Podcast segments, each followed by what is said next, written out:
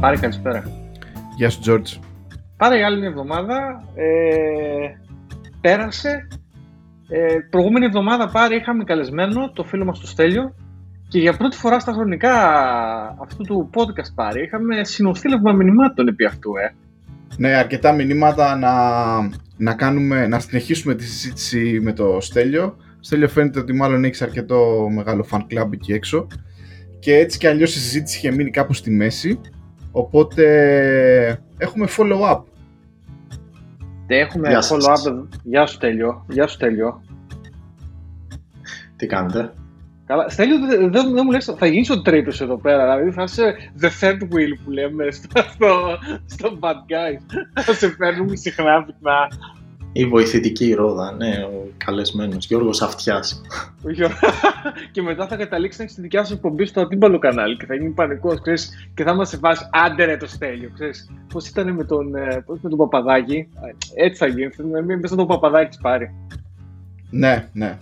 Λοιπόν, ε, αυτό το επεισόδιο ίσως κάνει overflow που λέμε κι εμείς, ε, αλλά θα πρέπει να καλύψουμε όλα όσα έχουμε πει ότι θέλουμε να καλύψουμε. Είχαμε μείνει την περασμένη φορά, είχαμε ανοίξει βασικά δύο μέτωπα. Είχαμε πει ότι θα κάνουμε μια ευγενική εισαγωγή στον κόσμο του, του Venture Capital και είχαμε φτάσει με το Στέλιο να μας εξηγεί ε, κάποια early ε, stages of ε, πώς να παίρνεις ας πούμε χρήματα ε, νομίζω ότι τώρα θα κουμπίσουμε και τα λίγο πιο βαρβάτα ας πούμε για startup και ιστορίες. Και μετά το δεύτερο stream, η δεύτερη ροή έτσι, συζήτησης είναι ο κόσμος του bitcoin όπου δεχτήκαμε και εκεί πέρα αρκετά μηνύματα ότι ακουγόμαστε σαν ε, τηλεοπαρουσιαστές στη δεκαετία του 90 ας πούμε οι οποίοι δεν ξέρω κατακρίνουν τη rave μουσική ή κάτι τέτοιο ας πούμε. Ε, το οποίο εντάξει είναι δεκτό, δεκτό. είμαστε σκεπτικιστές με τον George απέναντι στο οικοσύστημα αλλά είμαστε ανοιχτοί να συζητήσουμε με κάποιον που ξέρει περισσότερο από εμάς και να, να δούμε τι, τι υπάρχει εκεί έξω. Λοιπόν, George, σου, αφήνω, σου κάνω πάσα να ανοίξει συζήτηση. Ναι, κοιτάξτε, η πάσα δεν είναι τόσο πάσα. Είναι ότι αφήσαμε το Στέλιο να κρέμεται και μιλήσαμε λίγο για, ε, για angel investing κτλ. Στέλιο, να σου πω κάτι. Πες ότι εγώ, ρε φίλε, ξεκινάω αυτό το καινούργιο το startup αυτή τη στιγμή γιατί με έπεισε πάρα πολύ ο φίλος μου Βρυπάν, ας πούμε, ότι είμαι σαν θεία το 90 και λέω θα κάνω startup Βρυπάν ε, και θα κάνω blockchain και έχω κάνει κάτι φανταστικό με το blockchain και τα λοιπά και θέλω φράγκα ρε φίλε. Πώς πάω και λέω Γεια σας είμαι ο Γιώργος, έχω αυτό το project και θέλω να σηκώσω λεφτά. Και έχω ακούσει από πολλούς φίλους μου που είναι CEO και έχουν δικιά τους εταιρεία και τρέχουν και όταν του ρωτάω πώς είναι η δουλειά τους, μου λένε ε, Κοίταξες, εγώ κυρίως κάνω fundraising. Ο CTO και οι υπόλοιποι ασχολούνται με όλα τα λοιπά. Ποια είναι η δικιά σου εμπειρία και από την παιδιά του ε, entrepreneur αλλά και από τη μεριά του investor. Να, αυτό είναι αλήθεια. Το να σηκώνεις χρήματα είναι σχεδόν full time δουλειά. Όχι κάτι το οποίο το κάνεις για 2-3 χρόνια στη σειρά, αλλά όποτε πας και έχεις funding ground, για, δεν ξέρω και εγώ, για 3 μήνες, 4 μήνες, 5 μήνες, 6 μήνες, αυτό που ασχολείσαι μόνο με αυτό. Θα σας δώσω ένα παράδειγμα από την προσωπική μου πείρα και μπορούμε μετά να, μπορούμε μετά να το γενικεύσουμε λίγο. Ε, σε μια εταιρεία που, ε, που ασχολήθηκα πρόσφατα, ε, αφού τέλος πάντων επένδυσα στην εταιρεία, μιλήσαμε λίγο μετά με το founder, ξεκίνησα στέλνοντας πάνω από 1000, 2000, δεν θυμάμαι τώρα, 2 με 3000 αυτόματα μηνύματα ξεκίνησε ένα campaign στο LinkedIn από αυτούς του απάντησαν σαν εμένα, αν θυμάμαι καλά μου είπε περίπου 300, ε, όπου απάντησαν πίσω και λένε ναι, ενδιαφέρον φαίνεται, στείλε μου το pitch deck. Από αυτούς τους 300 ε, απάντησαν πίσω, ναι, ας, έχω, ας κάνουμε μια κλίση, ας έχουμε ένα τηλέφωνο περίπου, δεν θυμάμαι τώρα, 30 μου είχε πει, κάπου εκεί πέρα. Βλέπετε πως κατεβαίνουμε τάξεις μεγέθους. Και στο τέλος αυτοί που, αυτοί που επένδυσαν, που ενδιαφέρθηκαν ήταν 5, 6. Οπότε καταλαβαίνετε λοιπόν ότι έτσι όπως κατεβαίνουμε σε αυτές τις τάξεις μεγέθους, αυτό παίρνει χρόνο. Και παίρνει ακόμα περισσότερο χρόνο όταν δεν είσαι σε φάση seed funding ή pre-seed που ήταν η συγκεκριμένη εταιρεία, αλλά όταν είσαι ας πούμε σε Series A Series B, που είναι ακόμα περισσότερα χρήματα, που δεν μιλάς για δεκάδες χιλιάδες και εκατοντάδες χιλιάδες, αλλά πλέον μιλάς για εκατομμύρια. Όπου εκεί πέρα θα πρέπει να βρεις VC. Αν δεν ξέρεις κάποιον εκεί πέρα στο VC θα πρέπει να βρεις κάποιον να σε κάνει connect ώστε να πας με referral κλπ. κλπ. Οπότε γι' αυτό το να, το να σηκώνεις χρήματα είναι full time δουλειά. Και να πούμε εδώ σε ένα ναι. πράγμα ότι μιλάς, ας πούμε, ουσιαστικά εσύ ανέφερες ένα παράδειγμα ενός ανθρώπου ο οποίος έκανε ένα δικό του project, ε, πες του startup, γιατί όλα τα startup project είναι στην αρχή, και πήγε στο LinkedIn, πόσταρε κάτι τέλος πάντων. Κάποιοι άνθρωποι στο LinkedIn από τον κύκλο του, από τα connections στο LinkedIn δείξαν ενδιαφέρον. Γίνα κάποια shares, έλαβε κάποια μηνύματα και πήγε down the funnel, ξέρω εγώ. Οι 300 γίναν 30, οι 30 γίναν 5. Ε, αυτό είναι ένα κανάλι. Τώρα μιλάω, για, τώρα μιλάω για ένα campaign όπου αυτά όλα τα 3.000 ήταν απευθείας μηνύματα στο LinkedIn. Α, είχε, και, δεν, πώς, δεν, έβαλε, δεν έβαλε ένα post. Δεν έβαλε ένα post. Πώς έγινε το campaign, ας πούμε, αυτό, εκεί, εκεί ας πούμε, πώς κάνεις, τι, τι πάει να πει, έκανε ένα campaign, πήγα και χτύπησα πόρτες, δηλαδή τι ε, γίνεται; Όλα εξαρτώνται από, από το χρόνο. Γενικά όλοι είναι pressed for time. Το να στείλεις ένα ένα ερωτικό μήνυμα, να στείλεις love letter που λένε, δεν θα σε βγάλει πουθενά. Αυτό που στέλνεις είναι ουσιαστικά δύο-τρεις προτάσεις.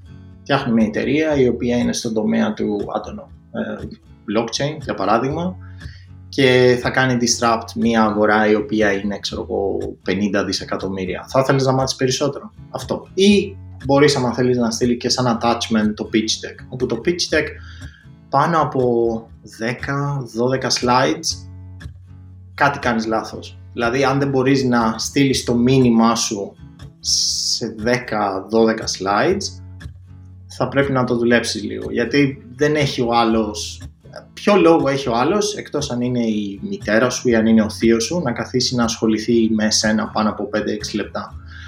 Οπότε λοιπόν, εάν αυτό είναι ενδιαφέρον, αυτό ενδιαφέρει τον τον επενδυτή, είτε αυτός λέγεται angel investor, είτε αυτός λέγεται VC, τότε πας στο επόμενο στάδιο όπου θα έχεις μία κλίση, 10 λεπτά, ε, 15 λεπτά, μισή ωρίτσα, όπου τότε θα έχεις την ευκαιρία και να πας μέσω του slide και να απαντήσεις μερικές ερωτήσεις οι οποίες θα είναι σε, σε, σε περισσότερο βάθος.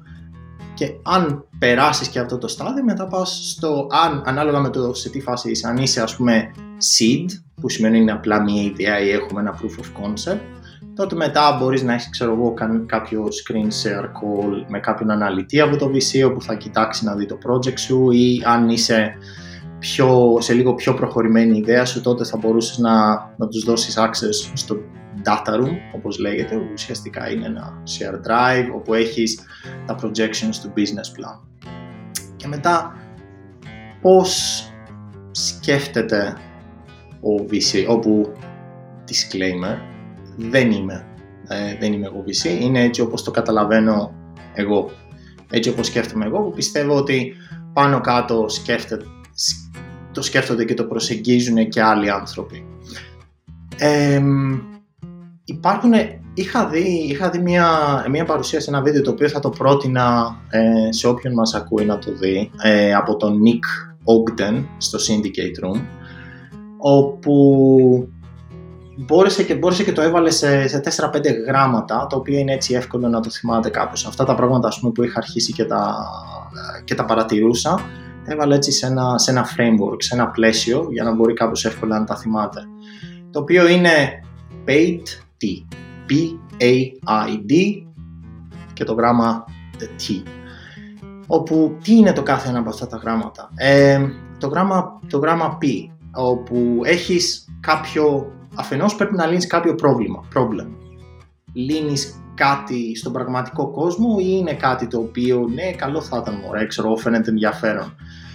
Και μετά ε, κάθετα σε αυτό, orthogonal, ε, τι, είδους, ε, τι είδους πράγμα είναι. Είναι ένα product, είναι ένα process, δηλαδή προσφέρεις υπηρεσίες, είναι ένα platform, τι ακριβώς είναι; Και ανάλογα με το τι είναι, έχει διαφορετικά, έχει διαφορετικά ε, unit of economics, δηλαδή λειτουργεί αλλιώς, θα μπορέσεις να χρεώσεις αλλιώς, τα κέρδη σου είναι αλλιώς. Μετά πάμε στο γράμμα A, α, από εκεί πέρα είναι accounting, που σημαίνει αριθμοί. Αφενός, ποιο είναι το μέγεθος της αγοράς σου; Φτιάχνεις κάτι το οποίο ας πούμε, μπορεί να το χρησιμοποιήσουν μόνο την από οι κάτοικοι της Αθήνας και δεν μπορεί να το χρησιμοποιήσει κάποιος άλλος πουθενά αλλού, ή είναι κάτι το οποίο μπορεί να το χρησιμοποιήσει οποιοδήποτε στον κόσμο; ή οποιαδήποτε εταιρεία ανάλογα αν είσαι B2C, business to consumer ή B2B, business to business; Ε, αφ, αφενός αυτό, ποιο είναι το μέγεθος της, της ευκαιρίας, το total addressable market, TAM. Αφετέρου, είπαμε πριν λίγο για το, για το data room. Ποιο είναι το business plan σου, τι assumptions έχεις; Δηλαδή θα χρεώσεις πόσο; Και από ποιο σημείο και μετά θα, θα, θα κάνεις break even και θα βγάζεις κέρδος; Χρειάζεσαι πόσους για να λειτουργείς, πόσους engineers, πόσους support, πόσους δεν ξέρω και εγώ τι. Μετά πάμε στο I, όπου είναι για innovation, δηλαδή τι καινούριο φέρνεις. Πώς μπορείς να χρησιμοποιήσεις την, την καινούργια τεχνολογία για να μπορείς να διαφοροποιηθείς από αυτό που έχει ο κάθε άλλος. Και αυτό το έχει, έχει αναφερθεί, για παράδειγμα, ο Warren Buffett, αυτό το λέει defensible mode.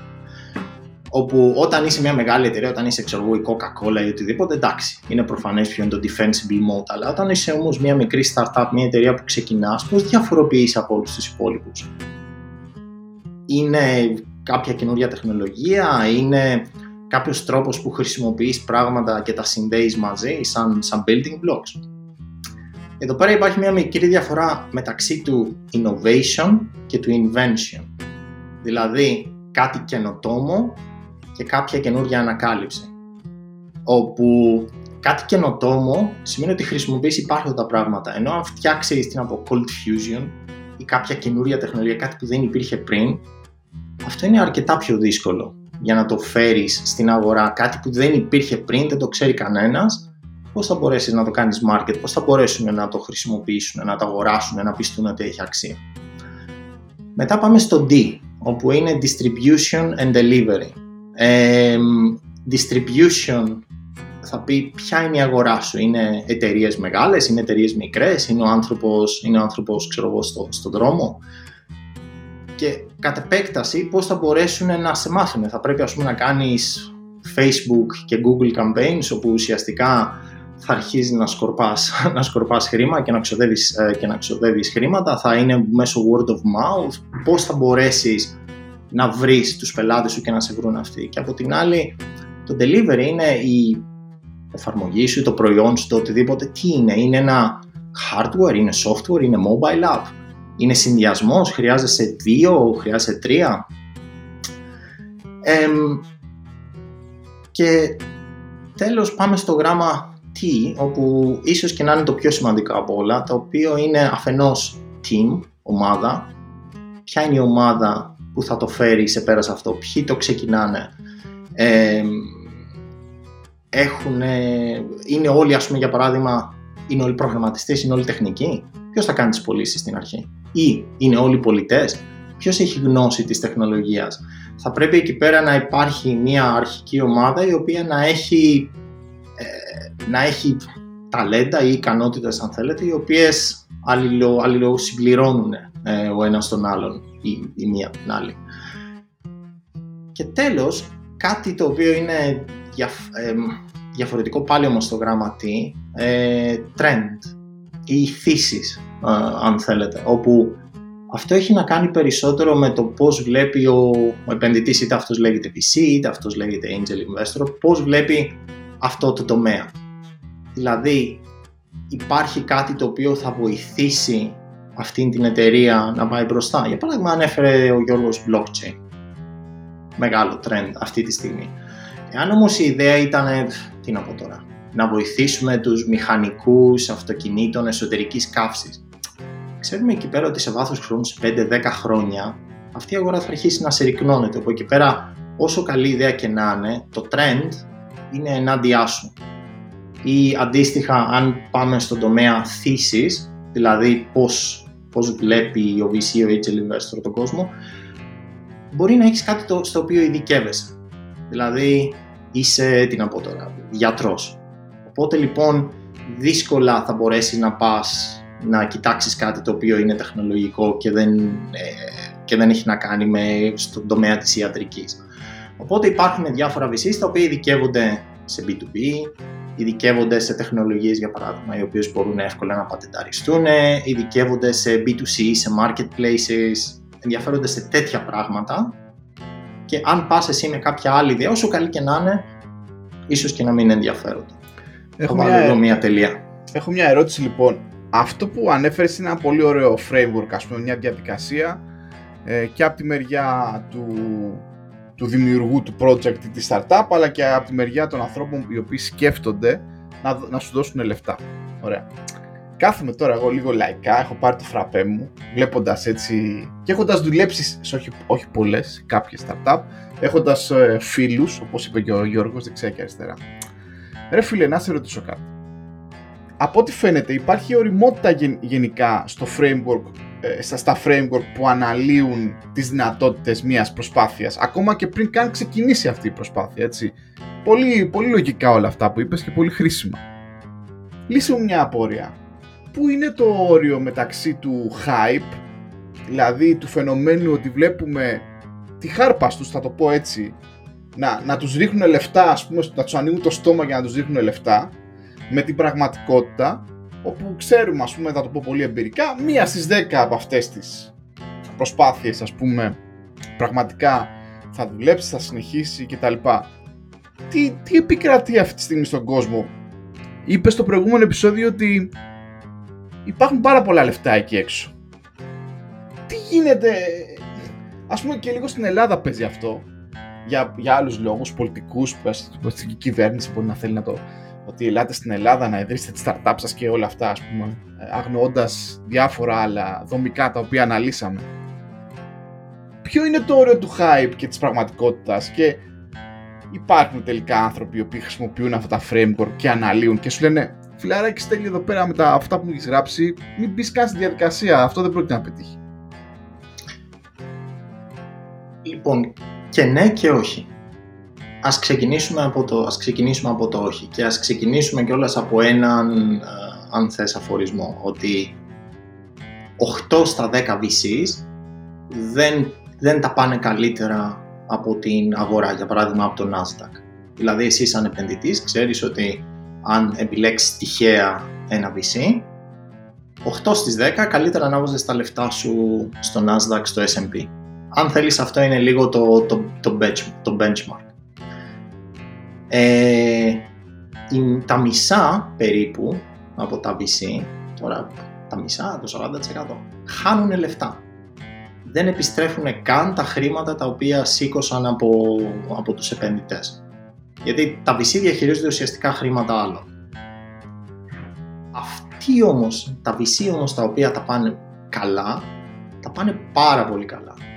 Οπότε εδώ πέρα λοιπόν είναι όπως και το κάθε τι στον κόσμο των startup, είναι, είναι ένα power law, είναι μια κατανομή παρέτο, όπου όλα τα κέρδη είναι στο 5% στο 2% των, των VC. Είτε αυτά λέγονται Andreessen Horowitz, είτε αυτά λέγονται Index Ventures, είτε δεν ξέρω και εγώ τι.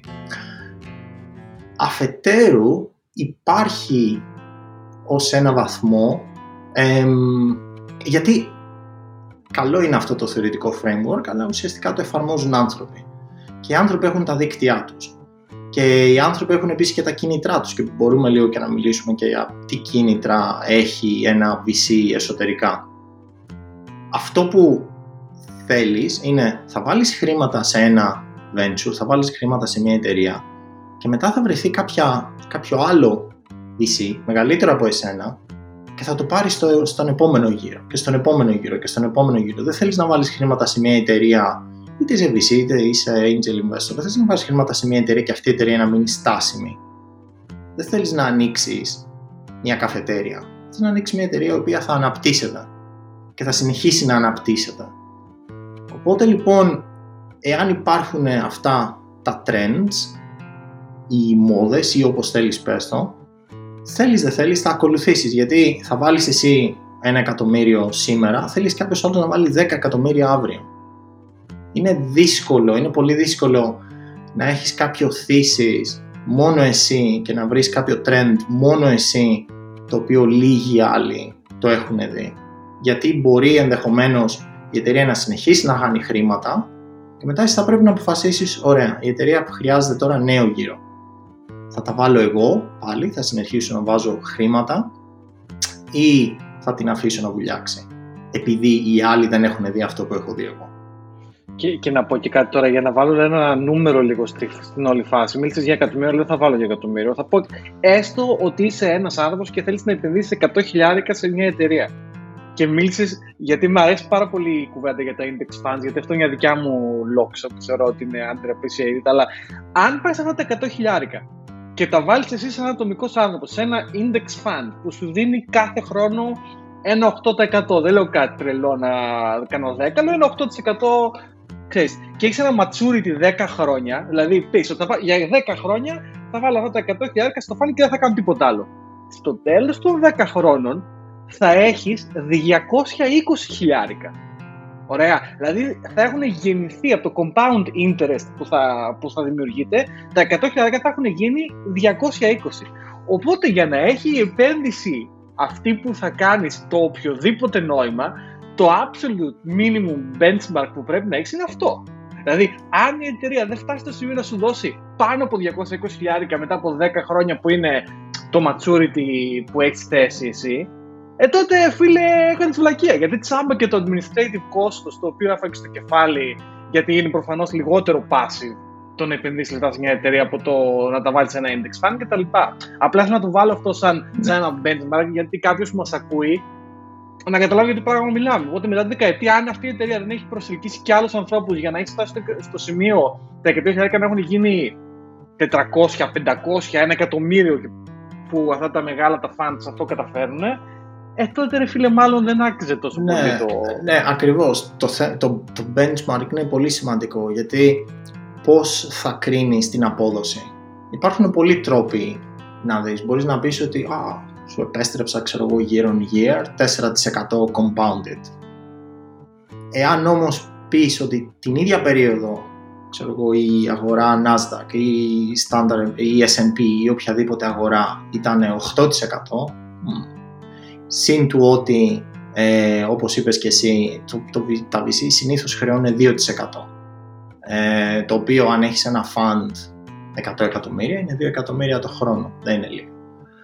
Ε, από την άλλη θα μπορούσες όμως να, να πεις ότι εάν ο πληθωρισμός, πληθωρισμός όχι όπως τον βλέπουμε, όχι το, το CPI, το καλά της νοικοκυράς, ο πραγματικός πληθωρισμός, το, αυτό που λένε οι οικονομολόγοι το, το M2 money supply, δηλαδή πόσα χρήματα βρίσκονται για παράδειγμα στο balance sheet της κεντρικής τράπεζας, στα βιβλία της κεντρικής τράπεζας μέσω του QE και μέσω όλα αυτά, τα τελευταία 10-15 χρόνια αυξάνεται κατά μέσο όρο, δεν θυμάμαι τώρα πώς το είχα επιλογίσει, 15% από τις τρεις μεγάλες κεντρικές τράπεζες.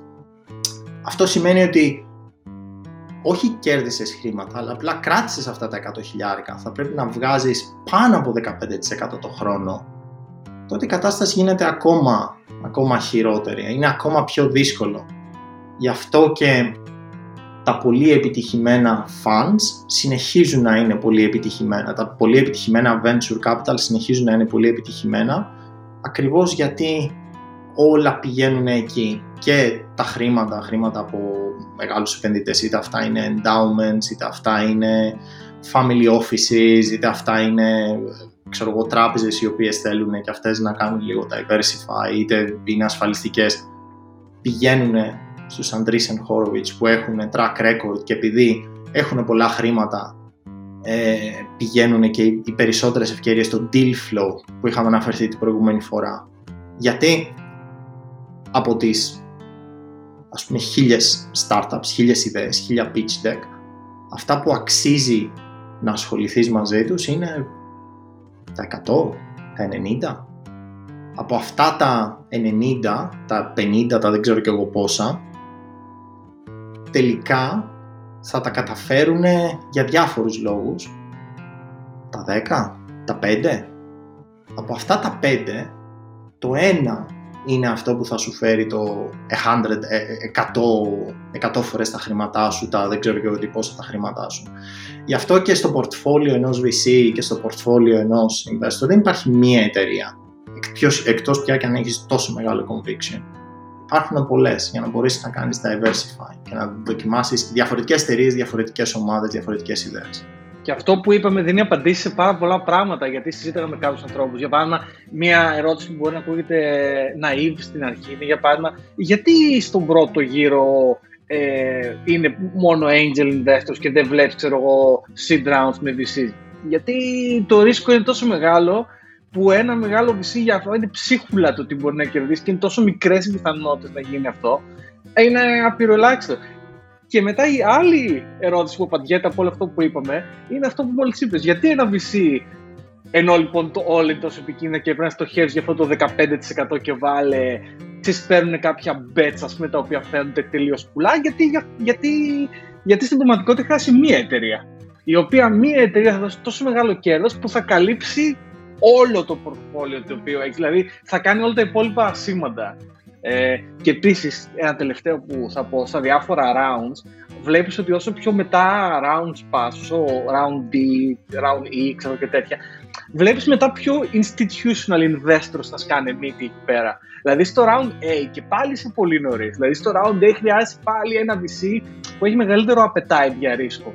Ενώ άμα πας σε round C και round D, από τη δικιά μου εμπειρία σε αυτά που έχω δει για παράδειγμα, είδες μετά σου κάναν τράπεζες κανονικά. Δηλαδή έσκαγε Goldman Sachs, έσκαγε ε, BlackRock, ε, μπορεί σε διάφορε εταιρείε ανάλογα το industry το οποίο είσαι να σκάνε ξέρεις, διάφορου τύπου institutional investors, αλλά γενικά ξεκινώντας από ένα round από το seed, φτάνοντας μέχρι ένα round EF και τα λοιπά και τελικά στο IPO μιας εταιρείας, αν καταφέρεις και φτάσεις εκεί, εκεί αυτό το ρίσκο, το due diligence, τα, όλα αυτά παίζουν ρόλο και απαντούν πολλές ερωτήσεις.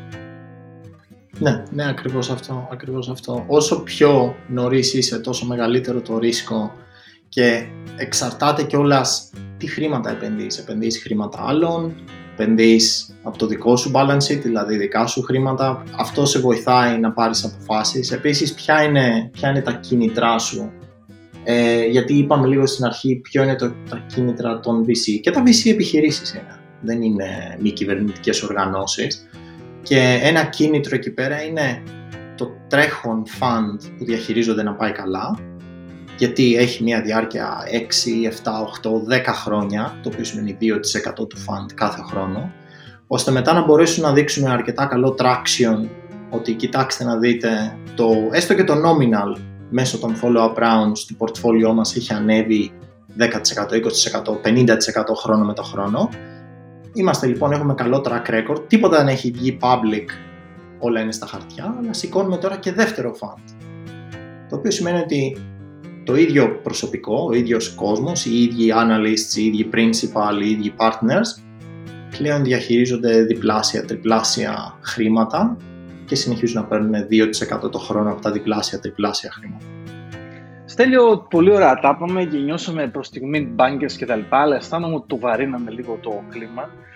Και θέλω να μετακινηθούμε τα, απότομα σε ένα σχετικό και άσχετο θέμα. Αλλά για να μπω σε αυτό το σχετικό και στο άσχετο θέμα, το, το θέμα για το οποίο θέλω να πάμε και, και συνδέεται με αυτό που συζητάμε είναι η επιρροή που έχουν αυτά τα funds και αυτοί οι επενδυτές στη ζωή της εταιρείας. Γιατί προφανώς όταν βάζεις τα λεφτά, έχει ένα λόγο. Δεν θα δίνουν τα λεφτά και είναι κάνουν θες. Αλλά για να το ελαφρύνω, θέλω να πω σε μια είδηση των τελευταίων ημερών που όλοι την είδαμε και έκανα και ένα tweet. Και η είδηση είναι ότι το OnlyFans, μια, και για όσους δεν ξέρουν, το OnlyFans είναι μια εταιρεία η οποία έχει κάνει attract κυρίως sex workers, δηλαδή ανθρώπους οι οποίοι ε, υπό άλλες συνθήκες μπορεί να δουλεύανε σε ένα strip club, μπορεί να κάνανε ε, ερωτικές ταινίες, μπορεί να κάνανε άλλου είδους content ας πούμε, για ενήλικους. Όλοι αυτοί οι άνθρωποι τον τελευταίο καιρό έχουν μαζευτεί σε αυτή την υπηρεσία το OnlyFans, το οποίο είναι συνδρομητική. Δηλαδή, ένας άνθρωπος έχει κάνει ένα προφίλ, φαντάστο σαν ένα Facebook, απλά βγάζει γυμνές φωτογραφίες και περιεχόμενο ερωτικού περιεχομένου. Σχετικό.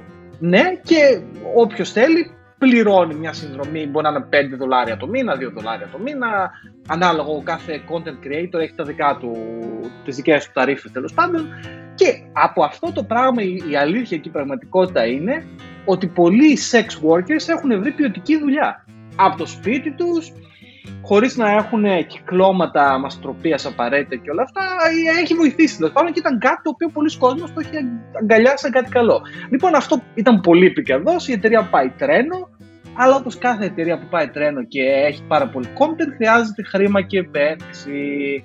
Χρειάζεται λεφτά για να πάρει developers, χρειάζεται λεφτά για servers, χρειάζεται ε, αναλυτές, τέλος πάντων μια τρέξεις μια εταιρεία θέλει φράγκα. Και εδώ φτάνουμε στο σχετικό θέμα. Οι OnlyFans είχαν δύο προβλήματα. Πρώτον, οι εταιρείες τύπου Visa και Mastercard, οι οποίοι είναι κυρίαρχοι των πληρωμών, δεν ήθελαν να έχουν τίποτα με ε, περιεχόμενο σεξουαλικού περιεχομένου και έχουν τα δικά τους point, γιατί εκεί μετά πάμε σε μια κουβέντα σχετικά με το moderation. Και το άλλο πρόβλημα ήταν ότι οι επενδυτές τύπου venture capitals κτλ. ήταν πολύ apprehensive. Σου λέει, δεν είμαι και σίγουρος ότι θέλω να βάλω τα λεφτά μου σε αυτό το θέμα. Δεν ξέρω εγώ τι θα πάει το, το index funds και θα πει ναι, επενδύσαμε σε, σε sex content.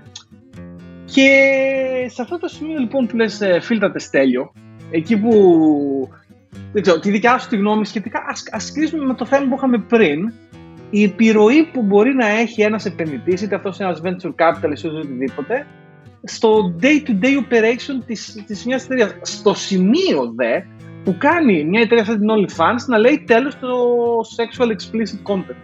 Ε, μόνο ξέρεις πολύ light, ε, light πράγματα. Μια παρατήρηση εδώ. Ε, ε, το θέμα του sexual content και του porn industry είναι ίσως ιδιαίτερο έτσι, γιατί προφανέστατα αυτά τα index funds και δεν μιλάμε μόνο για εταιρείες πληροφορικής, επενδυτές, πηγαίνουν και επενδύουν σε εταιρείες που μπορεί ας πούμε, να καταστρέφουν το περιβάλλον, αλλά δεν έχουν κανένα πρόβλημα ας πούμε, που το κάνουν αυτό. Ξέρω εγώ, να πάνε να κάνουν fracking ας πούμε, και να βγάζουν πετρέλαιο από πέτρες ή δεν ξέρω εγώ τι. Ε, απλά, σαν μικρή παρατήρηση ότι το porn industry γενικότερα ε, είναι και στη σφαίρα έτσι λίγο της ηθικής, γενικότερα τη θεωρείται ηθικό, οπότε εντάξει το βάζω και σαν έξτρα εδώ πέρα ότι μπορεί να δημιούργησε παραπάνω προβλήματα. Ε, ας, ας απαντήσω πρώτα σε αυτό που είπε ο Γιώργος και μετά θα, θα συμφωνήσω με αυτό που είπε ο Πάρης και θα, και θα επεκτείνω λίγο.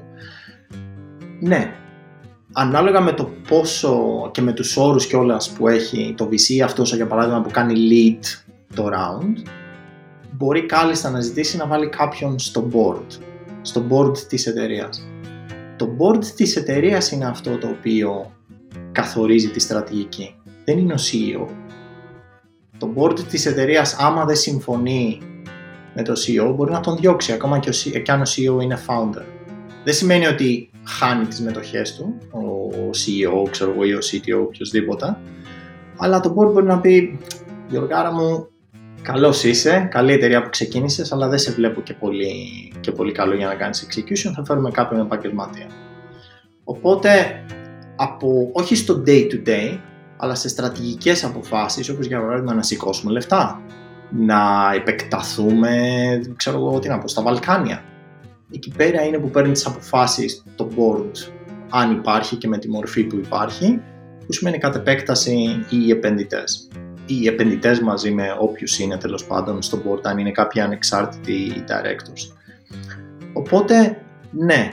Και υπάρχει πάντα αυτό στο πίσω μέρος του μυαλού ότι ο επόμενος γύρος.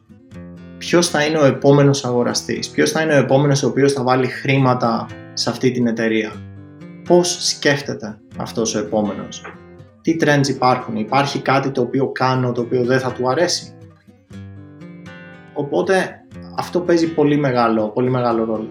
Βέβαια στην περίπτωση εδώ πέρα τώρα του, του OnlyFans υπάρχει λίγο και η, υπάρχει λίγο και η, και η payment processors.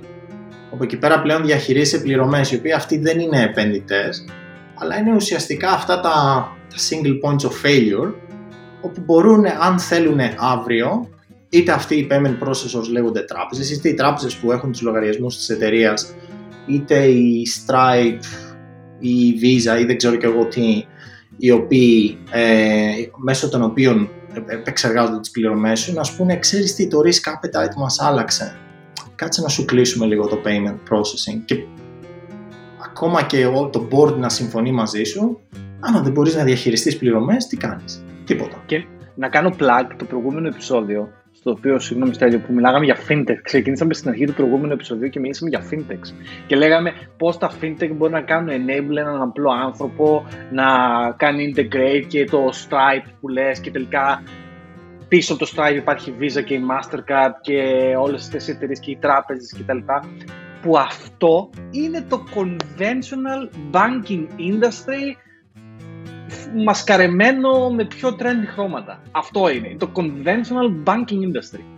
Και εκεί υπάρχει το πρόβλημα και αυτό που είπε και ο Πάρης και γι' αυτό νομίζω ότι το sexual explicit content είναι λίγο πιο special εδώ πέρα γιατί αυτό είναι ε, ένα, ένα τομέα, ας πούμε, ο οποίος αυτό το παραδοσιακό banking ε, ecosystem, αν θες, το ζορίζει λίγο, έτσι. Και εκεί είναι που τα fintech που βασίζονται σε αυτό το banking industry ε, ίσως δεν είναι αρκετά για να υποστηρίξουν τέτοιες προσπάθειες. Υπάρχουν, ε, θεωρείς, άλλα μοντέρνα και κάνουν drive την κουβέντα στην προφανή απάντηση εδώ πέρα. Αλλά υπάρχουν προ, προφανείς καινούργιες τεχνολογίες που μπορούν να, να παρακάμψουν αυτά και να δημιουργήσουν νέες ευκαιρίες.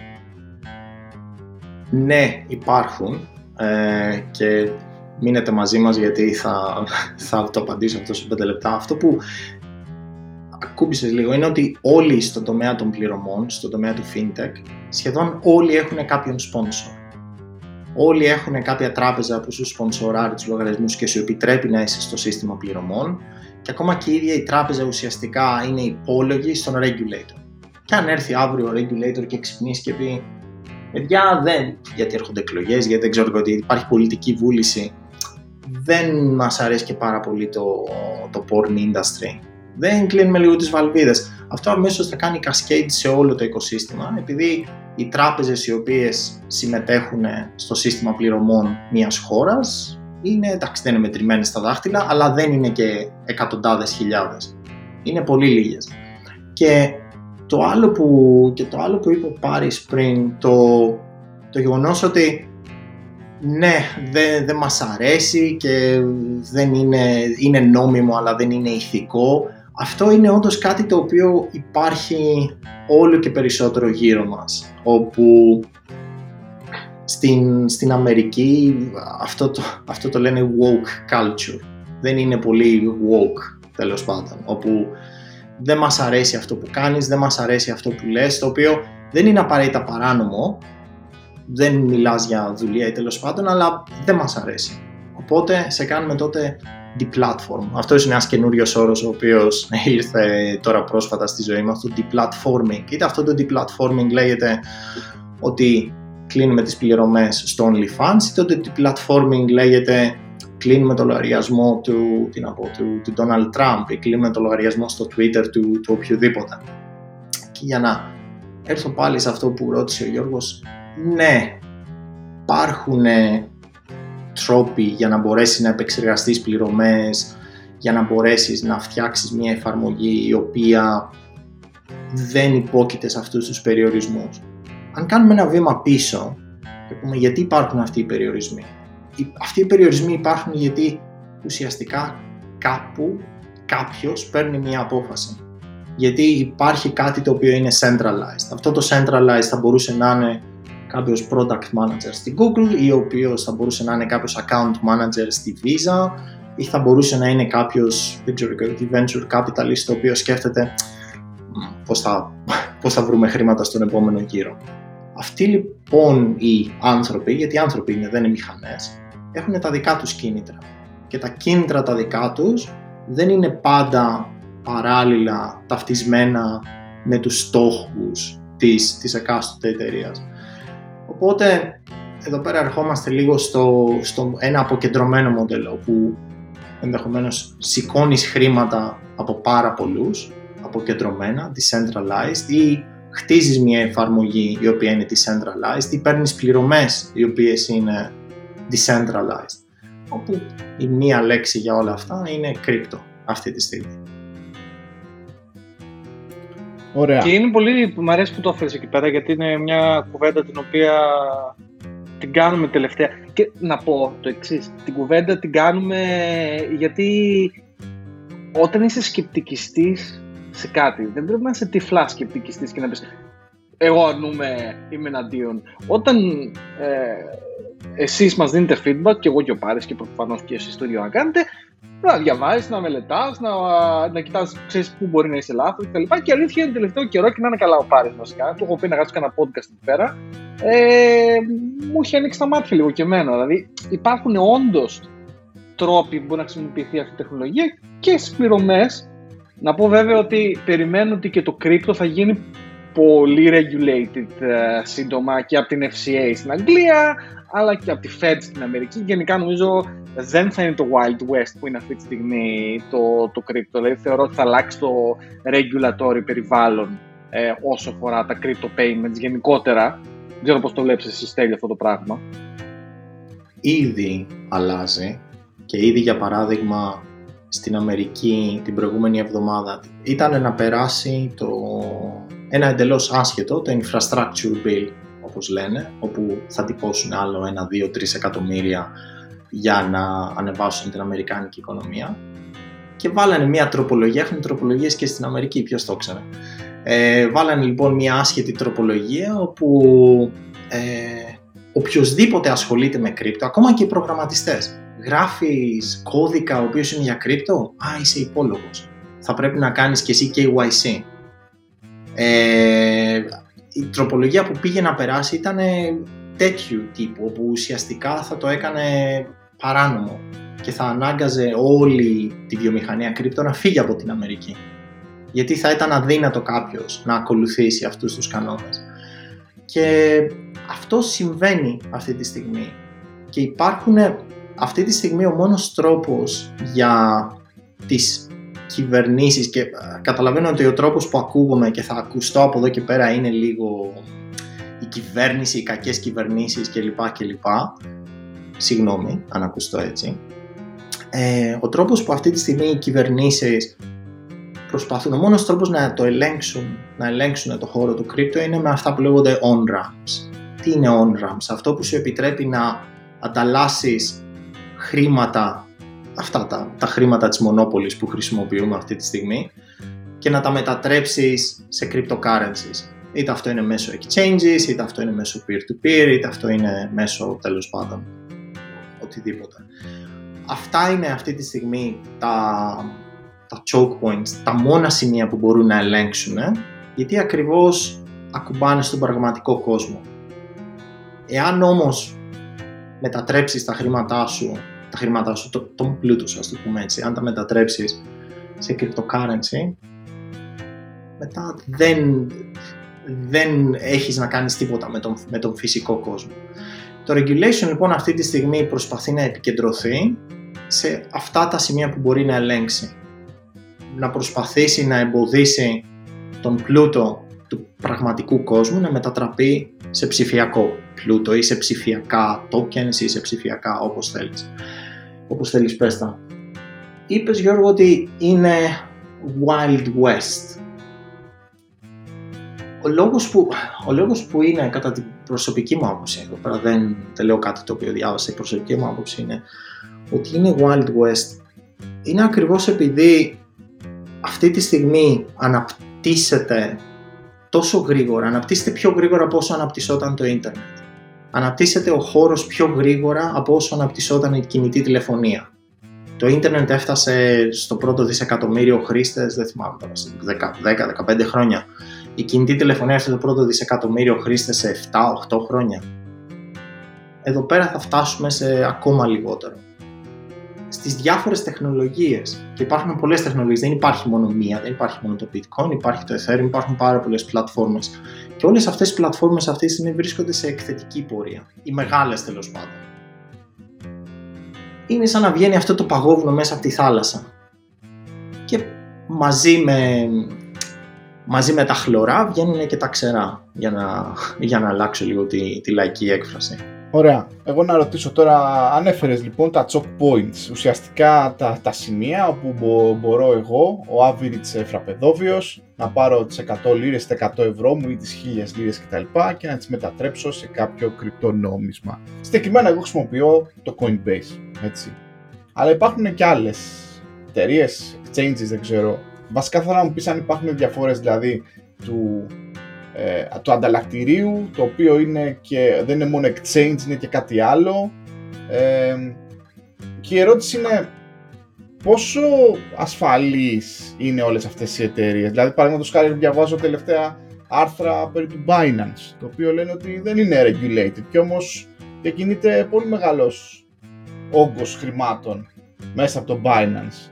Ε, τι πρέπει να προσέχει κάποιος που εντάξει λέει: Ωραία, θέλω χίλιες λίρες τώρα. Εγώ θέλω να τις να τις μετατρέψω σε ψηφιακό χρήμα, όπως το είπες. Πολύ μου αρέσει. Πολύ correct για να μην δαιμονοποιούμε και συγκεκριμένες τεχνολογίες και τέτοια. Ε, τι πρέπει να προσέχουμε; Εντάξει, αυτό ακούγεται λίγο σαν ερώτηση δημοσιογράφου του πρωί να πούμε όχι, όχι, όχι, όχι. Ε, όλο μπορείς να το βάλεις σε μια πρόταση. Your keys, your crypto. Not your keys, not your crypto. Το οποίο τι σημαίνει, αν είναι σε ένα ψηφιακό πορτοφόλι το οποίο το έχεις εσύ και εσύ έχεις το passphrase, είναι δικά σου. Αν είναι σε ένα exchange, δεν είναι δικά σου. Με τον ίδιο τρόπο που τα χρήματά σου που είναι στην τράπεζα δεν είναι δικά σου. Αυτό μπορεί να στο πει ο κάθε Κύπριος που είχε καταθέσεις πάνω από 100.000. Ε, με, με τον ίδιο ακριβώς τρόπο που τα χρήματα που έχεις κάτω από το στρώμα σου είναι δικά σου, μα, ε, την έχουμε λίγο δαιμονοποιήσει αυτή την εικόνα, αλλά αυτά είναι τα μόνα χρήματα τα οποία είναι πραγματικά δικά σου. Το ίδιο λοιπόν και με το, και με το crypto. Αυτά τα οποία τα έχεις στο δικό σου ψηφιακό πορτοφόλι ή στα πορτοφόλια σου είναι δικά σου. Αν έχεις βάλει κάτι σε ένα exchange ή αν έχεις βάλει κάτι σε ένα, τι να πω, σε ένα uh, DeFi, Decentralized Finance Contract, πάντα έχεις κάποιο ρίσκο. Με τον ίδιο τρόπο που έχεις ρίσκο αν έχεις τα χρήματά σου στην Alpha Bank, αν έχεις τα χρήματά σου, δεν ξέρω εγώ τι, στην Κύπρο, αν έχεις τα χρήματά σου κάπου εκτός από, από την τσέπη σου. Οπότε, για να απαντήσω στην ερώτησή σου και πάλι μετά από αυτή τη μεγάλη εισαγωγή, εάν κάποιος θέλει να πάει να αγοράσει, not investment advice, δεν λέω σε κάποιον στον οποιονδήποτε να πάει να αγοράσει το οτιδήποτε, αν κάποιος θέλει να πάει να αγοράσει, πας, αγοράζεις, τα βγάζεις, τα βάζεις στο ψηφιακό σου πορτοφόλι και τότε είναι πραγματικά δικά σου. Και όπως και με το πραγματικό πορτοφόλι, εάν χάσεις το, το private key, συγγνώμη, με τον ίδιο τρόπο που αν τα ποντίκια σου φάνε τα χρήματα κάτω από το στρώμα, και πάλι συγγνώμη. Απλά μιλάμε όμως για διαφορετικές, διαφορετικά διαφορετικού μεγέθους ρίσκο, έτσι, γιατί προφανέστα έχουμε μεγαλώσει σε μια κοινωνία και μια οικονομία η οποία βασίζεται σε συγκεκριμένα institutions όπως έχεις πει και εσύ, τα οποία ελέγχουν και κάνουν regulate την οικονομία κτλ. Και τώρα πια έρχονται, ας πούμε, έρχεται ένα άλλο παράλληλο σύμπαν με institutions και μη institutions, είτε λέγονται αυτά ανταλλακτήρια, είτε λέγονται αυτά δίκτυα, είτε λέγονται το καθένα έχουμε το δικό μας ε, ξέρω εγώ, coin, το, το δικό μας χρήμα και ε, ε, εκεί πρέπει να αγκαλιάσει το δικό τους ρίσκο. Σήμερα υπάρχω, αύριο δεν υπάρχω, ξέρω εγώ, σήμερα ο Στέλιος με χάκαρε ας πούμε και ξαφνικά το τάδε κρυπτονόμισμα δεν αξίζει κάτι ή οτιδήποτε. Αλλά δεν θέλω να, συνεχί... δεν θέλω να ε, ε, εμένω στη δαιμονοποίηση και θα κάνω την επόμενη ερώτηση. Ε, και θέλω έτσι μια, όπως έχω πει, μας ενδιαφέρει πάρα πολύ η τεχνολογία και όπως, ε, και όπως είπες γίνονται άλματα αυτή τη στιγμή και δεν υπάρχει μόνο μία τεχνολογία, υπάρχει το, το bitcoin blockchain, υπάρχει το ethereum blockchain, υπάρχουν και, και άλλα, ξέρω εγώ, τρίτης γενιάς blockchain κτλ. Η, η ερώτηση τώρα είναι εξής. Πες μου λίγο, μάλλον θέλω ένα σχόλιο. Αυτή τη στιγμή μεγάλο μέρος των ανθρώπων εκεί έξω ε, κάνει, επικεντρώνεται στο να παίζει στο χρηματιστήριο τη θεωρητική αξία όλων αυτών των ε, coins. Και κακά τα ψέματα, ο μέσος άνθρωπος, ο μέσος φραπεδόβιος, έτσι, και δεν τον, δεν τον, δεν τον κατηγορούμε, είμαι κι εγώ ένας από αυτούς, όταν μπορεί να δει ένα άνοιγμα στο παράθυρο με λίγο ήλιο ότι μπορεί ξέρω εγώ χίλιες λίρες να του γίνουν 1050 και 1100 θα, θα παίξει.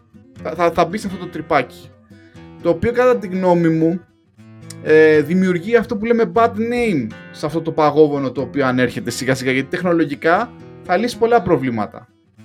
Πόσο πιστεύεις, πότε πιστεύεις θα υπάρχει μια ισορροπία, ένα equilibrium σε αυτό το πράγμα, δηλαδή θα σταματήσουν ας πούμε όλοι να ασχολούνται με, το, με, το, με τη χρηματιστηριακή ας πούμε εικόνα των κρυπτονομισμάτων και θα βλέπουν πραγματικά το potential πίσω από συγκεκριμένα δίκτυα, τεχνολογίες κτλ ή έχουμε, έχουμε ακόμα χρόνια. Χρειαζόμαστε κάποιο από αυτά να κάνει dominate την αγορά σαν χρήση έτσι ώστε να ξεχάσουμε το, τα Ponzi schemes και να πούμε πω πω ρε φίλε αυτό μπήκε στη ζωή μας τώρα ας πούμε και τα λοιπά δουλεύει, δεν ασχολούμαστε πια να παίζουμε πυραμίδες και δεν ξέρω εγώ τι. Μεγάλη ερώτηση αλλά σαν σχόλιο. Πότε βλέπεις αυτό να ηρεμεί ρε παιδί Ωραία. Το πρώτο, εάν κάποιος έχει χίλιες λίρες και θέλει χίλια ευρώ και θέλει να τα κάνει, ξέρω εγώ, 1100, 1200, 2000. Ο καλύτερος τρόπος αυτή τη στιγμή είναι να τα βάλει στο χρηματιστήριο, το πραγματικό χρηματιστήριο. Είτε αυτό λέγεται στο, στο Nasdaq, είτε δεν ξέρω εγώ τι, και να αγοράσει μια εταιρεία τεχνολογίας. Θα μπορεί να αγοράσει index, την εταιρεία. Index fund, παιδιά. Μην πάτε μην χαζί και αγοράζετε individual μετοχέ. Ένα index fund πάτε, είναι οικονομικό, δεν πάρετε εσείς individual μετοχέ. Μην το παίζετε Warren Buffett, δεν είστε. Συνέχισε, συγγνώμη, ήθελα είχα την ανάγκη. Ακριβώς και, και κάλλιστα θα μπορούσε να πάρει κάποιο fund τεχνολογίας. Για παράδειγμα, ξέρω εγώ, κάποια από τα fund της ARK, τα οποία επενδύουν σε αυτές τις, τις νέες τεχνολογίες, ανάμεσα σε αυτές και, και το blockchain. Πιστεύω οι εποχές όπου κάποιος θα μπορούσε να κάνει 100 φορές τα χρήματά του και 1000 φορές τα χρήματά του, να βάλεις 1000 λίρες και να πάρεις πίσω ένα εκατομμύριο, έχουν περάσει. Γιατί για να πάρεις εσύ ένα εκατομμύριο λίρες από τις χίλιες σου, θα πει ότι η αξία όλου του χώρου των κρύπτο θα ξεπεράσει την αξία του χρυσού, θα ξεπεράσει ενδεχομένως και το παγκόσμιο, και το παγκόσμιο GDP ή θα ξεπεράσει τέλος πάντων πάρα πολλές οικονομίες και θα γίνει πλέον συστημικό. Κάποια στιγμή ίσως να γίνει αυτό, αλλά δεν είμαστε ακόμα εκεί. Εάν λοιπόν κάποιος το βλέπει έτσι, θα μπορούσε να πάρει με έναν ορίζοντα, δεν ξέρω και ότι 10-20 χρόνια. Τώρα, πότε θα σταματήσει όλη αυτή η αναταραχή και το volatility; Και πάλι, όταν ο χώρος του κρύπτο γίνει συστημικός κάποια στιγμή. Αν γίνει, γιατί μας ακούνε και μικρά παιδιά, εάν γίνει συστημικός κάποια στιγμή. Δηλαδή, Στέλιο, συγγνώμη, να ναι. πω κάτι, επειδή δεν είναι το χαρακτήρα μου, θα το πω αυτή τη στιγμή. Ναι. Θεωρώ ότι μιλάμε για βάθος πενταετίας, βαριά δεκαετίας, όταν ήδη κεντρικές τράπεζες και η Κεντρική Τράπεζα της Ευρώπης και η Κεντρική Τράπεζα της Αγγλίας, αλλά κυρίως ασιατικές κεντρικές τράπεζες, ήδη μελετάνε πώς θα δημιουργήσουν νομίσματα. Στη, στη Λατινική Αμερική, νομίζω ποια χώρα, νομίζω η Βενεζουέλα ή κάποια χώρα ήδη το, το έχει τρέξει αυτό λιγάκι. Πιστεύουμε ότι μια πενταετία μακριά που να γίνουν συστημικά αυτά τα κρυπτονομίσματα και η τεχνολογία, αλλά το θέμα είναι ποιος θα κάνει το μεγάλο μπαμ πρώτος, θεωρώ. Um, αυτή τη στιγμή ο χώρος των κρυπτονομισμάτων αξίζει, γιατί μιλάμε για χρήματα, δεν μιλάμε για την τεχνολογία, αλλά αυτό είναι κάτι το οποίο το καταλαβαίνει ο καθένας. Άλλο να μιλάμε τώρα για blockchain και πώς φτιάχνουμε smart contracts, και άλλο να μιλάμε για δισεκατομμύρια. Όλοι καταλαβαίνουν τα δισεκατομμύρια. Ο χώρος λοιπόν του crypto αυτή τη στιγμή αξίζει πόσο χοντρά χοντρά 1,5-3 εκατομμύριο. Τώρα που μιλάμε, νομίζω, δεν το κοίταξα.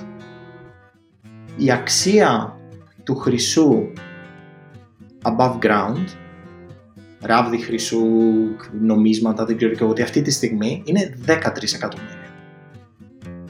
Δεν είμαστε λοιπόν τόσο μακριά να φτάσουμε σε ένα σημείο που να πούμε έχουμε 10 εδώ και 7-8 εκεί. Και αν ξεπεράσουμε αυτό, αν ξεπεράσουμε για παράδειγμα την αξία του χρυσού, τι είναι το επόμενο; Η αξία των ακινήτων, που δεν θυμάμαι τώρα η παγκόσμια αξία πόσο είναι, 100 εκατομμύρια. Κάπου είχα δει κάποια, κάποια στατιστικά οι διάφορες αγορές ανά τον κόσμο.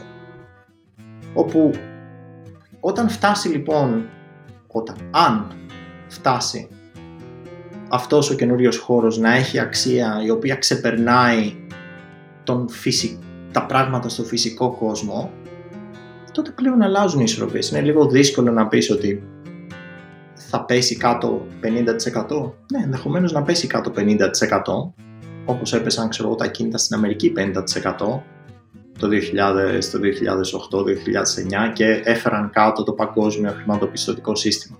Ενδεχομένως να είμαστε πλέον σε έναν κόσμο όπου το παγκόσμιο χρηματοπιστωτικό σύστημα να βασίζεται στα cryptocurrencies και να μην βασίζεται σε τυπωμένο χαρτί. Ενδεχομένως ναι. Σε αυτή την περίπτωση όμως οι συναλλαγές που κάνουμε ή το πώς σκεφτόμαστε τις αξίες θα έχουν αλλάξει. Δεν θα τα σκεφτόμαστε, ξέρω εγώ, σε, σε δολάρια, σε λίρες, δεν θα τα σκεφτόμαστε σε ουγγές χρυσό, θα τα σκεφτόμαστε σε κάτι άλλο. Εμ, είπε... Τέλειο, αυτό, κοίταξε, ήταν, αυτό ήταν, ήταν καλή παρέμβαση. Και γενικά Α είμαστε ειλικρινείς, υπάρχει πολύ μέλλον ε, στο κρύπτο γενικότερα, στην τεχνολογία και σε άψη νομισμάτων, αλλά και σαν τεχνολογία. Και μιλώντας για την τεχνολογία, να πω γιατί γίνεται όλη αυτή η φάση και όλη αυτή η κουβέντα και όλο αυτό το ψάξιμο και κυρίω γιατί ο Πάρης έχει πέσει με τα, με τα μπούνια και, και ψάχνεται εκεί πέρα και μορφώνει και εμένα μαζί και όλους μας. Είναι γιατί είχες γράψει εσύ ένα blog post, το οποίο τεχνολογικά έκανε εκεί ένα ωραίο κονσεπτάκι και μας κίνησε την περιέργεια και στους δύο εδώ πέρα και πάλι ναι. ξεκίνησε, αυτό είναι η κουβέντα πιο προς τον Μπάρι, πάλι ξεκίνησε να κάνεις κάτι tutorial τώρα τελευταία. Ε. Ναι, ήθελα να το πω και από πριν ότι ε, διαβάζοντας τα, τα blog post τους. Βασικά ε, έχω μια επικοινωνία με το Στέλιο. Επικοινωνία. Μια ανοιχτή συζήτηση περί κρύπτο γιατί δεν είμαι ειδικός και έχω προσπαθήσει πολλές φορές να καταλάβω το χώρο.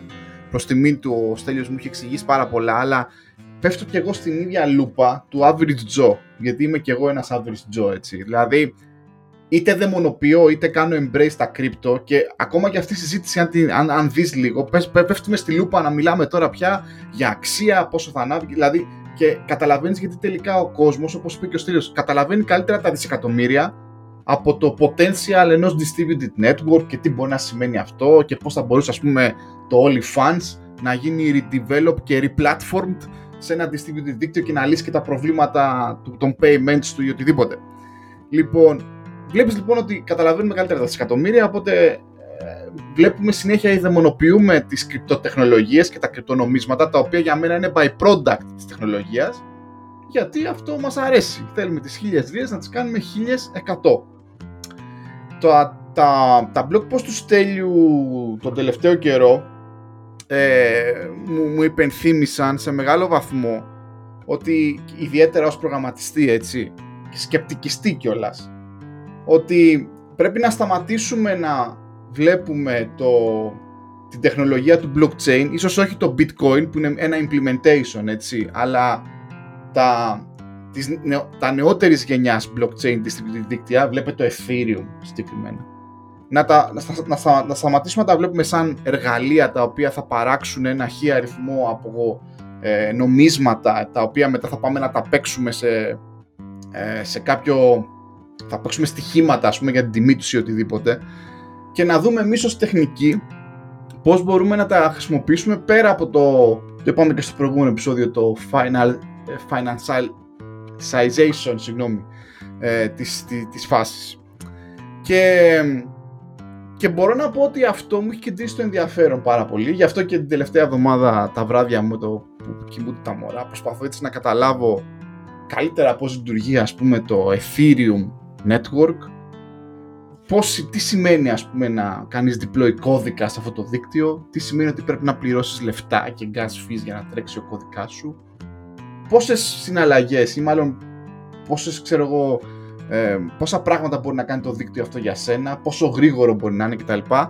Και εγώ προσωπικά έτσι προσπαθώ να, πώς να το πω, να επαναπροσδιορίσω τη σχέση μου κυρίως με το τεχνολογικό κομμάτι και νομίζω ότι αυτό που πρέπει να κάνουμε ως προγραμματιστές, λέω εγώ τώρα, ε, είναι ότι χρειαζόμαστε περισσότερο τέτοιο content. Δηλαδή θα πρέπει, αν είναι αυτό το πράγμα, θέλουμε να το ε, να, να μην το δαιμονοποιούμε συνέχεια, να σταματήσουμε να μιλάμε για το πόσο ανέβηκε το crypto, το χ crypto έτσι και το γιουβέτσι κτλ.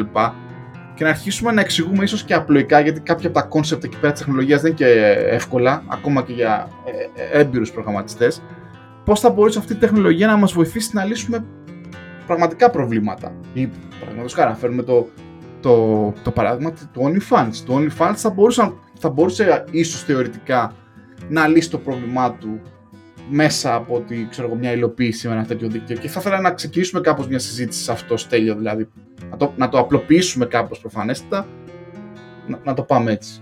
Και να πούμε ότι ο Στέλιος εκτός ότι τον έχουν παρουσιάσει σαν ε, επενδυτή, strategist και όλα αυτά, ε, ο Στέλιος στην πραγματικότητα ξεκίνησε τη ζωή σαν προγραμματιστής, έτσι, έχει και αυτό το programmer hat, Στέλιο, δηλαδή γράφεις ακόμα κώδικα. Ε, ναι, έχω κοκκινήσει τώρα. Ε, αν βγάζαμε το βίντεο, γιατί δεν ξέρω αυτοί που μας ακούν τι νομίζουν ότι είμαι. Ό,τι και να νομίζετε ότι είμαι, δεν είμαι. Ε, εγώ είμαι ακόμα πιο average. Θα έλεγα ότι είμαι median, ούτε καν, ούτε καν average. Ε, σε αυτό ας ξεχάσουμε λίγο, ας ξεχάσουμε λίγο το πόσο θα κοστίζει το Ethereum και πόσο θα κοστίσει το Bitcoin. Ας πούμε ότι δεν θα ανέβουν άλλο. Αξίζει να ασχοληθεί κάποιος ή δεν αξίζει. Κατά τη γνώμη μου αξίζει και, και θα δώσω, και θα δώσω δύο, δύο παραδείγματα από, από την πρόσφατη προσωπική μου εμπειρία. Ε, ένα παράδειγμα από την πρόσφατη προσωπική μου εμπειρία και θα το, και θα το κάνω project στο μέλλον project. Ποια είναι η λέξη του project; Θα, το, θα προσπαθήσω να, να, το, να το δείξω στο, στο μέλλον βασιζόμενο σε κάτι που είπε ο Γιώργος. Στην εταιρεία που είπα πριν, ο τύπος που έστειλε τα 3.000 μηνύματα, ήθελα να βάλω χρήματα. Έστειλα τα χρήματα, τα χρήματα τα μπλοκάρισε η τράπεζα. Και μετά με πήραν τηλέφωνο και ήμουνα στο τηλέφωνο με έναν άγνωστό μου εντελώς. Στην Ινδία, δεν ξέρω αν είναι καλό ο άνθρωπος όπου ήταν, για ένα τέταρτο, 20 λεπτά, να προσπαθώ να τον πείσω για να κάνω κάτι που θέλω. Να τον, να τον προσπαθήσω να τον πείσω να με αφήσει να κάνω κάτι για τα, με τα χρήματά μου. Και γιατί θες να το στείλεις αυτά; Και ποια είναι αυτή η εταιρεία; Και τι κάνει αυτή η εταιρεία; Και είσαι σίγουρος; Και γιατί; Το ξέρεις ότι υπάρχουν πολλά, πολλά scams. Καταλαβαίνω ότι αυτό είναι για να προστατεύσει τις ευάλωτες ομάδες. Αλλά κάλλιστα εκείνη τη στιγμή αυτός ο άνθρωπος είχε όλη τη δύναμη επάνω μου να μου πει όχι δεν θα κάνεις αυτό που θέλεις. Δεν είναι τα δικά σου, δεν είναι τα δικά σου χρήματα ακριβώς. Γιατί εγώ είμαι ο gatekeeper. Και ας πάμε στα, στα νομίσματα των κεντρικών τραπεζών, τα CBDCs που, που ανέφερε ο Γιώργος πριν. Όταν βγουν, γιατί σκεφτόμαστε, σκεφτόμαστε στο μυαλό μας ότι θα βγάλει μια κεντρική τράπεζα ένα ψηφιακό νόμισμα και δεν θα διαφέρει και πολύ από, τη, από την κάρτα που έχω αυτή τη στιγμή η Monzo ή δεν ξέρω και ποια ψηφιακή τράπεζα. Απλά θα κάνω μπιπ και θα συνεχίσω να πληρώνω. Από πίσω όμως αυτό που τελικά θα συμβεί, που πιστεύω ότι θα συμβεί, δεν ξέρω αν είμαστε 2 χρόνια μακριά, 5 χρόνια μακριά ή 10 χρόνια μακριά.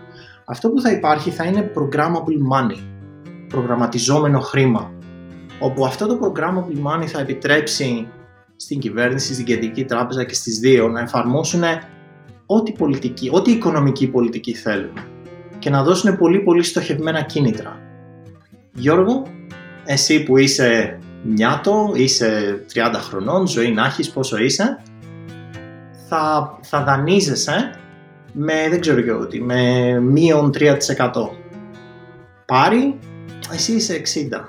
Ό,τι πρόσφερες, πρόσφερες εσύ πλέον τα χρήματά σου στην τράπεζα ή τα χρήματα στο πορτοφόλι σου θα έχουν μείον 15% επιτόκιο. Ή αχ, μετα, μετακόμισες, δεν ξέρω και μετακόμισες στην Καλαμάτα. Mm, κάτσε να σου δώσω ένα αντικίνητρο, γιατί η Καλαμάτα έχει γεμίσει από κόσμο. Όταν λοιπόν έχεις programmable money, έξυπνα χρήματα, αυτά λοιπόν που βλέπουμε αυτή τη στιγμή ότι όλα αυτά τα κίνητρα και τα αντικίνητρα για να ελέγξεις τη συμπεριφορά, να κατευθύνεις τη συμπεριφορά θα γίνει πάρα πολύ εύκολα. Οπότε δεν, δεν προσμονώ τη μέρα όπου οι κυβερνήσεις και οι κεντρικές τράπεζες θα έχουν έξυπνο χρήμα και θα μπορούν να το ελέγχουν. Ερχόμενος τώρα, στο, ερχόμενος τώρα σε αυτό που... Αυτό ήταν ένα, ένα σχόλιο λίγο σε αυτό που είπατε και οι δύο σας λίγο πιο πριν. Και τώρα ερχόμενος, για να το ελαφρύνουμε και λίγο, ερχόμενος σε αυτό που είπε ο Πάρης, πώς, πώς θα μπορέσουμε να το απλοποιήσουμε; Μία δική μου ερώτηση. Από ποια, από ποια άποψη, δηλαδή πώς θα μπορέσει κάποιος να το καταλάβει καλύτερα ή πώς θα μπορούσε κάποιος να ξεκινήσει ξέρω, κάποιο, κάποιο projectάκι στον ελεύθερο του χρόνο. Ε, ε, υπάρχουν πολλές εδώ πέρα, πολλά layers. Για τον average προγραμματιστή, προφανέστατα ας πούμε να ο Στέλιος γράφει ένα, δύο-τρία blog post, Α, ο Πάρης τα βρίσκει ενδιαφέροντα, αρχίσει, διαβάζει, γράφει και αυτός αντίστοιχα κτλ. Και βλέπει το potential ας πούμε, μιας τεχνολογίας που μέχρι τώρα τη δαιμονοποιούσε. Ωραία. Για τον average όμως Joe, τον ξάδερφό μου, το φίλο μου που μου στέλνει μήνυμα και μου λέει ποιο coin να αγοράσω τώρα και είδες τώρα έπεσε το Ethereum ή ανέβηκε το blockchain κτλ.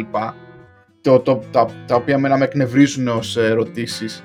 Θεωρώ ότι εκεί πέρα λείπει, ε, λείπει μια πιο απλή έτσι, εξήγηση, ας πούμε. Να, να εξηγήσουμε τι μπορεί αυτή η τεχνολογία απλά, μάλλον να εξηγήσουμε με απλά λόγια πώς θα μπορούσε αυτή η τεχνολογία να λύσει προβλήματα που έχουμε τώρα αντί να τα βλέπουμε σαν πυραμιδούλες.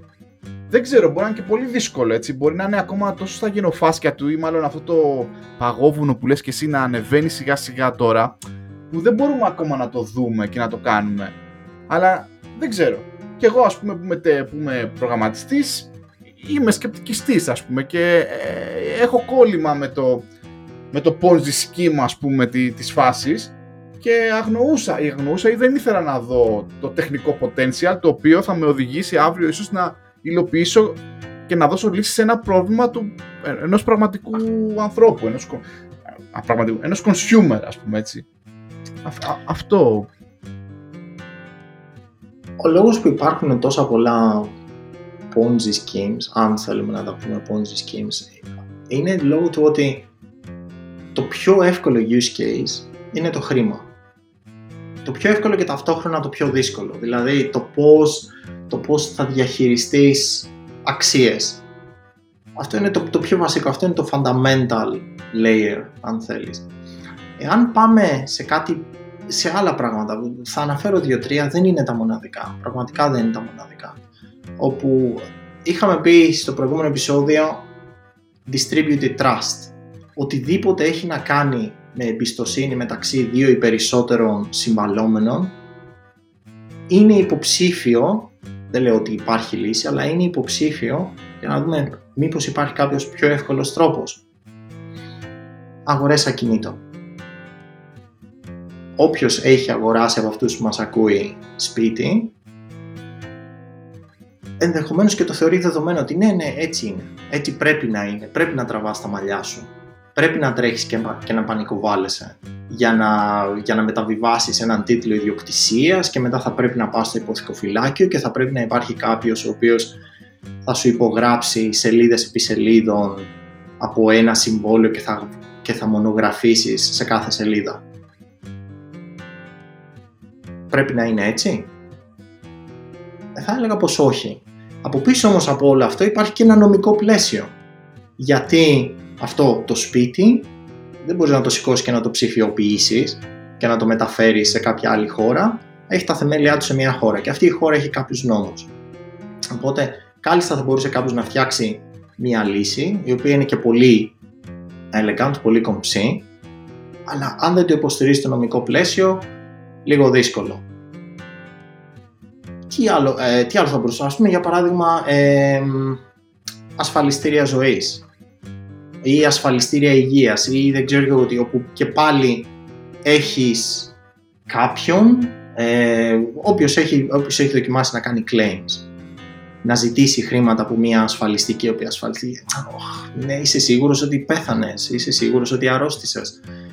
Όπου εκεί πέρα κάλλιστα θα μπορούσες να έχεις κάποιο parametric insurance όπως λέγεται κάποιο έξυπνο συμβόλαιο όπου σε πληρώνει αυτόματα μέσω κάποιων, μέσω κάποιων oracles, για παράδειγμα, όπου ναι, πιστεύω αυτό που μου λέει το σύστημα του νοσοκομείου, γιατί είναι αδύνατο να έχεις χακάρει και το σύστημα του νοσοκομείου και αυτό και εκείνο, θα συμπληρώσω. Αντί να είσαι με κάποιον στο τηλέφωνο και να προσπαθείς κλπ. κλπ. Θα, θα, μπορούσε, θα μπορούσε... Μιλήσαμε για το OnlyFans, έτσι, και πώς το OnlyFans ουσιαστικά πάει για, πάει για φούντο, ας πούμε, από το φανατικό του κοινό αν ε, οθήσει προς τα έξω τους ε, sex workers που είναι και το μεγαλύτερο ποσοστό ε, που το χρησιμοποιούν γιατί ας πούμε οι payment providers αλλά και τα venture capitals δεν θεωρούν ηθική την πίστα του. Νόμιμη μεν αλλά όχι ηθική. Θα μπορούσε το OnlyFans, θεωρείς τώρα με τη δυναμική που έχει, που, έχει το οικοσύστημα, δεν μιλάω για, για πιο συγκεκριμένο δίκτυο ή πιο νόμισμα, να πει παιδιά τέλεια, ε, ok κυρία Visa και Mastercard, δεν, δεν δέχεστε να κάνετε πληρωμές για μας, ωραία, Παιδιά από εδώ και πέρα αν θέλετε OnlyFans, ε, να μας στέλνετε κρυπτονόμισμα, πληρωμή σε κρυπτονόμισμα. Πιστεύεις θα το άφηναν να κάνει κάτι τέτοιο ή θα βρίσκανε πάλι τρόπο ξέρω εγώ, να σε κάνουν regulate; Δεν μπορείς να τα κάνεις όλα regulate. Ε, θα υπάρχει κάποιο σημείο κατά τη δική μου άποψη όπου είναι το ίδιο με το να βγάλεις στρατό στους δρόμους. Δεν λέω να βγάλεις στρατό στους δρόμους, αλλά να βγάλεις κάποιο executive order, όπως είχαν βγάλει στην Αμερική το 39-40, δεν θυμάμαι πότε ήταν με την οικονομική κρίση, όπου κατέσχεσαν όλο το χρυσό. Είναι παράνομο να έχεις χρυσό. Είναι παράνομο να χρησιμοποιείς το OnlyFans. Θα πρέπει να φτάσεις σε κάποιο τέτοιο σημείο, γιατί αυτή τη στιγμή η τεχνολογία, ναι, μπορείς να χρησιμοποιήσεις κάποιο, το να το να κάνει integrate το OnlyFans ή το OnlyFans 2, το νέο OnlyFans, να κάνει integrate με έναν crypto payment provider είναι σχεδόν trivial και να μπορούν να παίρνουν crypto και να τα διαχειρίζονται και κάποιος να στέλνει crypto. Πώς θα πάρει ο, ο fan crypto; Θα πρέπει να πάει μέσω ενός on-ramp, μέσω ενός exchange. Ωραία, ίσως κάποια στιγμή αυτά τα exchanges να γίνουν regulate γιατί όταν αγοράζεις κρύπτο, το αγοράζεις ως αυτή τη στιγμή βάση νομοθεσίας, το αγοράζεις ως security, ως asset. Και η νομοθεσία αυτή τη στιγμή το βλέπει ως τέτοιο στις περισσότερες χώρες. Εκτός εάν γίνει εντελώς παράνομο, δεν μπορείς να έχεις κρύπτο. Είναι, θα πρέπει να έχει την παρανομία. Καλύτερα να σε πιάσουμε με χασίς παρά να σε πιάσουμε με κρύπτο. Ε, μέχρι να γίνει εντελώς παράνομο θα μπορείς να παίρνεις στα χέρια σου κρύπτο και θα μπορείς μετά να το χρησιμοποιείς όπως θέλεις. Όπως αυτή τη στιγμή γίνεται στην Αμερική για παράδειγμα, όπου ο τζόγος είναι παράνομος, αλλά υπάρχουν πάρα πολλά sites τα οποία λειτουργούν με κρύπτο αυτή τη στιγμή. Και πώς μπορούν αυτά τα sites να, να λειτουργούν με κρύπτο, έχοντας ένα σύστημα peer-to-peer ανταλλαγών. Δηλαδή κάποιος παίρνει credits από μέσα στο σύστημα, κέρδισε. Υπάρχει κάποιος άλλος με κρύπτο στα χέρια του. Ο ένας παίρνει κρύπτο, ο άλλος παίρνει credits να συνεχίσει να παίζει και έτσι κάποιος κάνει on-ramp, κάποιος κάνει off-ramp.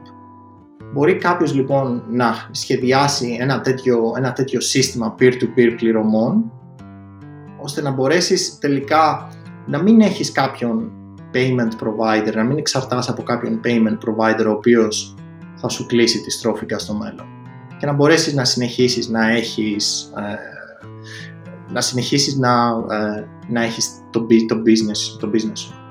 Δεν ξέρω αν αυτό απάντησε στην ερώτησή σου. Ναι, ναι, σίγουρα.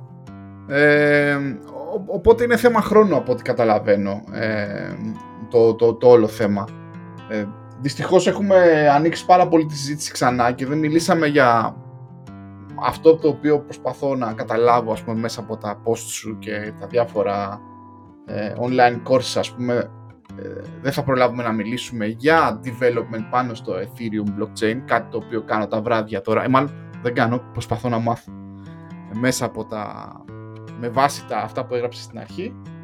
Αλλά ίσως αυτό να είναι και ένα μελλοντικό τρίτο επεισόδιο όταν ακόμα γίνουμε και λίγο πιο σοφοί εγώ και ο Γιώργος με το όλο ε, ecosystem όπως ε, λένε και αυτοί.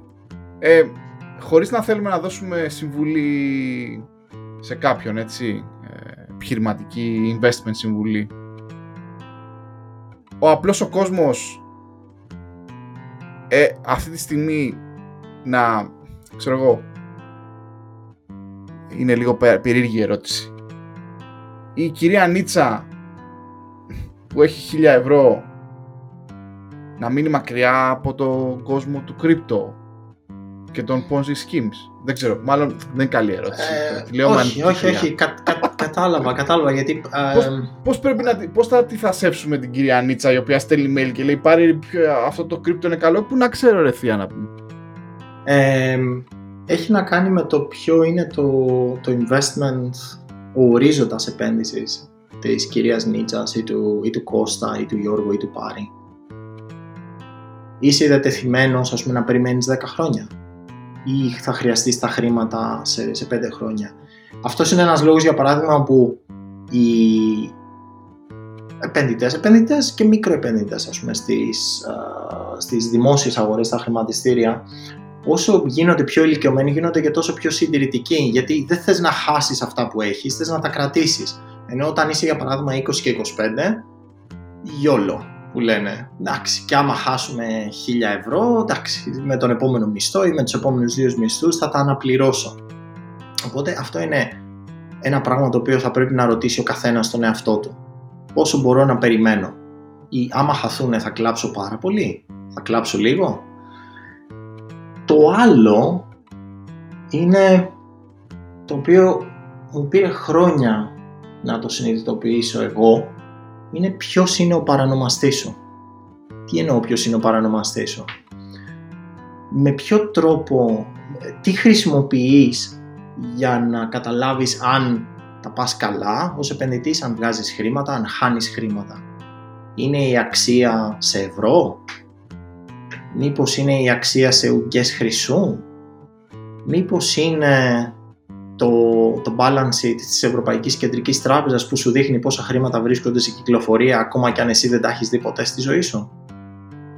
Πώς λοιπόν ξέρεις εσύ ότι ναι τα πάω καλά, όχι δεν τα πάω καλά; Να αγοράσω σπίτι σαν επένδυση ή το σπίτι είναι πολύ κακή επένδυση; Αυτό είναι το δεύτερο πράγμα όπου θα πρέπει ο κάθε ένας να αποφασίσει πώς ξέρω αν τα πάω καλά ή όχι ώστε να μπορέσει να πείσει τον εαυτό του πρώτα απ' όλα.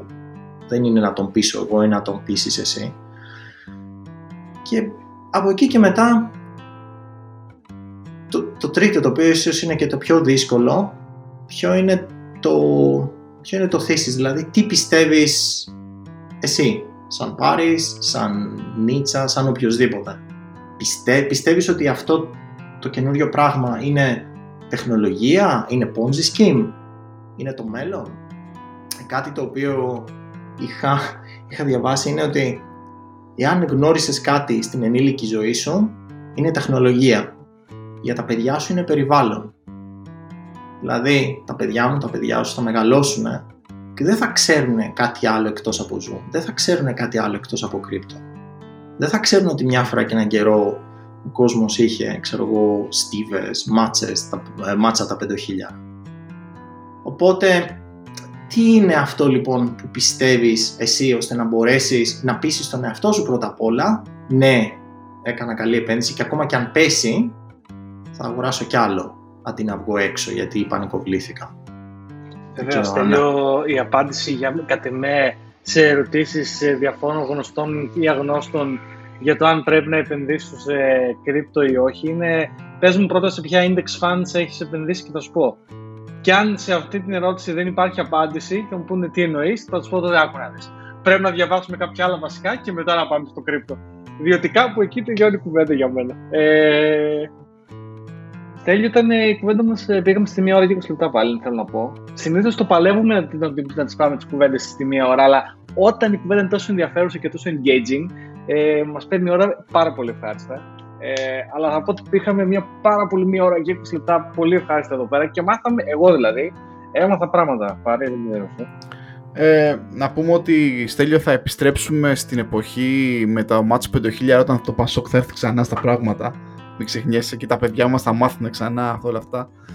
Ε, λοιπόν, ε, για μένα μένει και ένα τρίτο επεισόδιο το οποίο το κάνω κάποια στιγμή με το, με το Στέλιο. Ε, ίσως ακόμα είμαι πολύ noob στο Ethereum Development.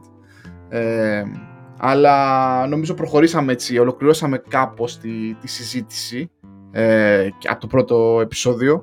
Οπότε σε, σε ευχαριστούμε πολύ και όπως, έχω, όπως είπα, ίσως υπάρχει και ένα τρίτο επεισόδιο, ίσως λίγο πιο τεχνικό ε, για, για έτσι προγραμματιστές και μη. Ευχαριστούμε πολύ. Εγώ ευχαριστώ και πάλι συγχαρητήρια για την εκπομπή σας κύριε Χατζη Νικολάου. πάρει καλό απόγευμα και βουλ τώρα για Ethereum και τα λοιπά, tutorial και τέτοια. Ε, ναι, αφού πρώτα κοιμήσουμε τα μωρά. Λοιπόν, καλό, καλό υπόλοιπο Σαββατοκύριακο. Γεια χαρά.